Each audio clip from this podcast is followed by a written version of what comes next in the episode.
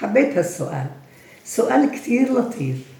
إم بتقول عندي ولد عمره 8 سنين وعنده غيره ولد عمره سنتين وسنة.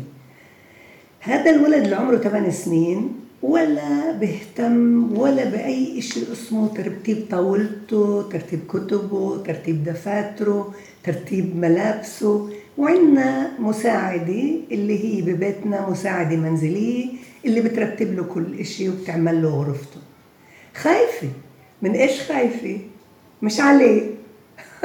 هو مش مرتب مش خايفة عليه. خايفة إنه أخوته ينعدوا بهالمرض اللي عند ابنها. كأنه في فيروس عند ابنها. ابنها أركان.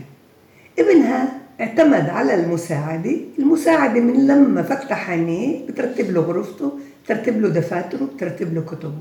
أنا بعرف بكتير بيوت المساعدة لما بتفوت على غرفة ولد مسرسب بحب وهو يرتب. عنده هاي موهبة عنده هاي بشخصيته بمزاجه بطبعه. بقول تمسكيش طاولتي تمسكيش ملابسي. وإذا بتشوفوا ببرامج كثير برامج اللي فيها بحط على طاولته غرض وبعرف إنه هذا الغرض ما حدا لازم يحركه لأنه هو بعرف كل إشي وين ابنك اعتاد إنه هالمساعدة هي بترتب له وهو اعتاد إنه يلاقي الاشياء كيف بترتب له إياها.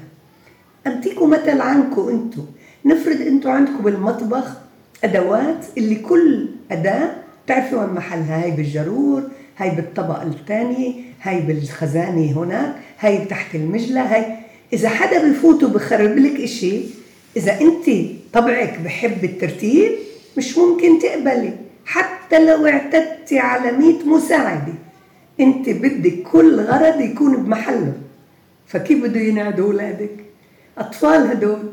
الأطفال بيخلقوا ببصمة. بصمة عندنا كل واحد منا عنده بصمة طبيعية. الآن أنت حابة إنه يبتدي يرتب هو مش المساعدة؟ تقدريش تعملي انقلاب بدك تبتدي بالتدريج. تبتدي تقعدي أول شيء 8 سنين تقدري تقعدي معه لحالكم تقولي له ماما أنا بديش المساعدة ترتب لك دفاترك وكتبك. لأنه مرات كثير أنت بتسألها تعرف شو وين حطتهن أنت بتحب إنك أنت تعرف وين هني.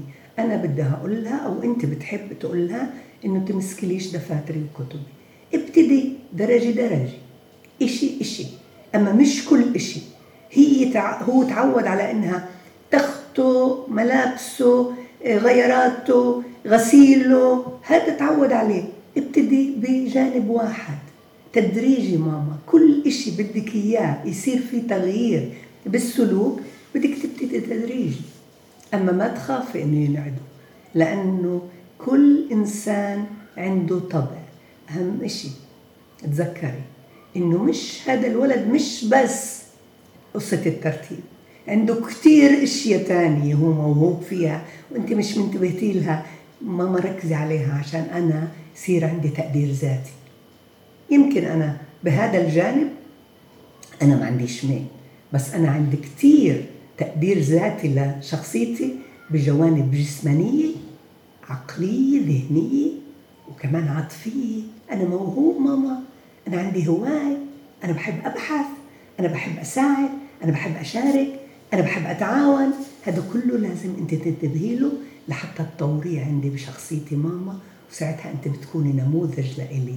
بحبني ومطمني.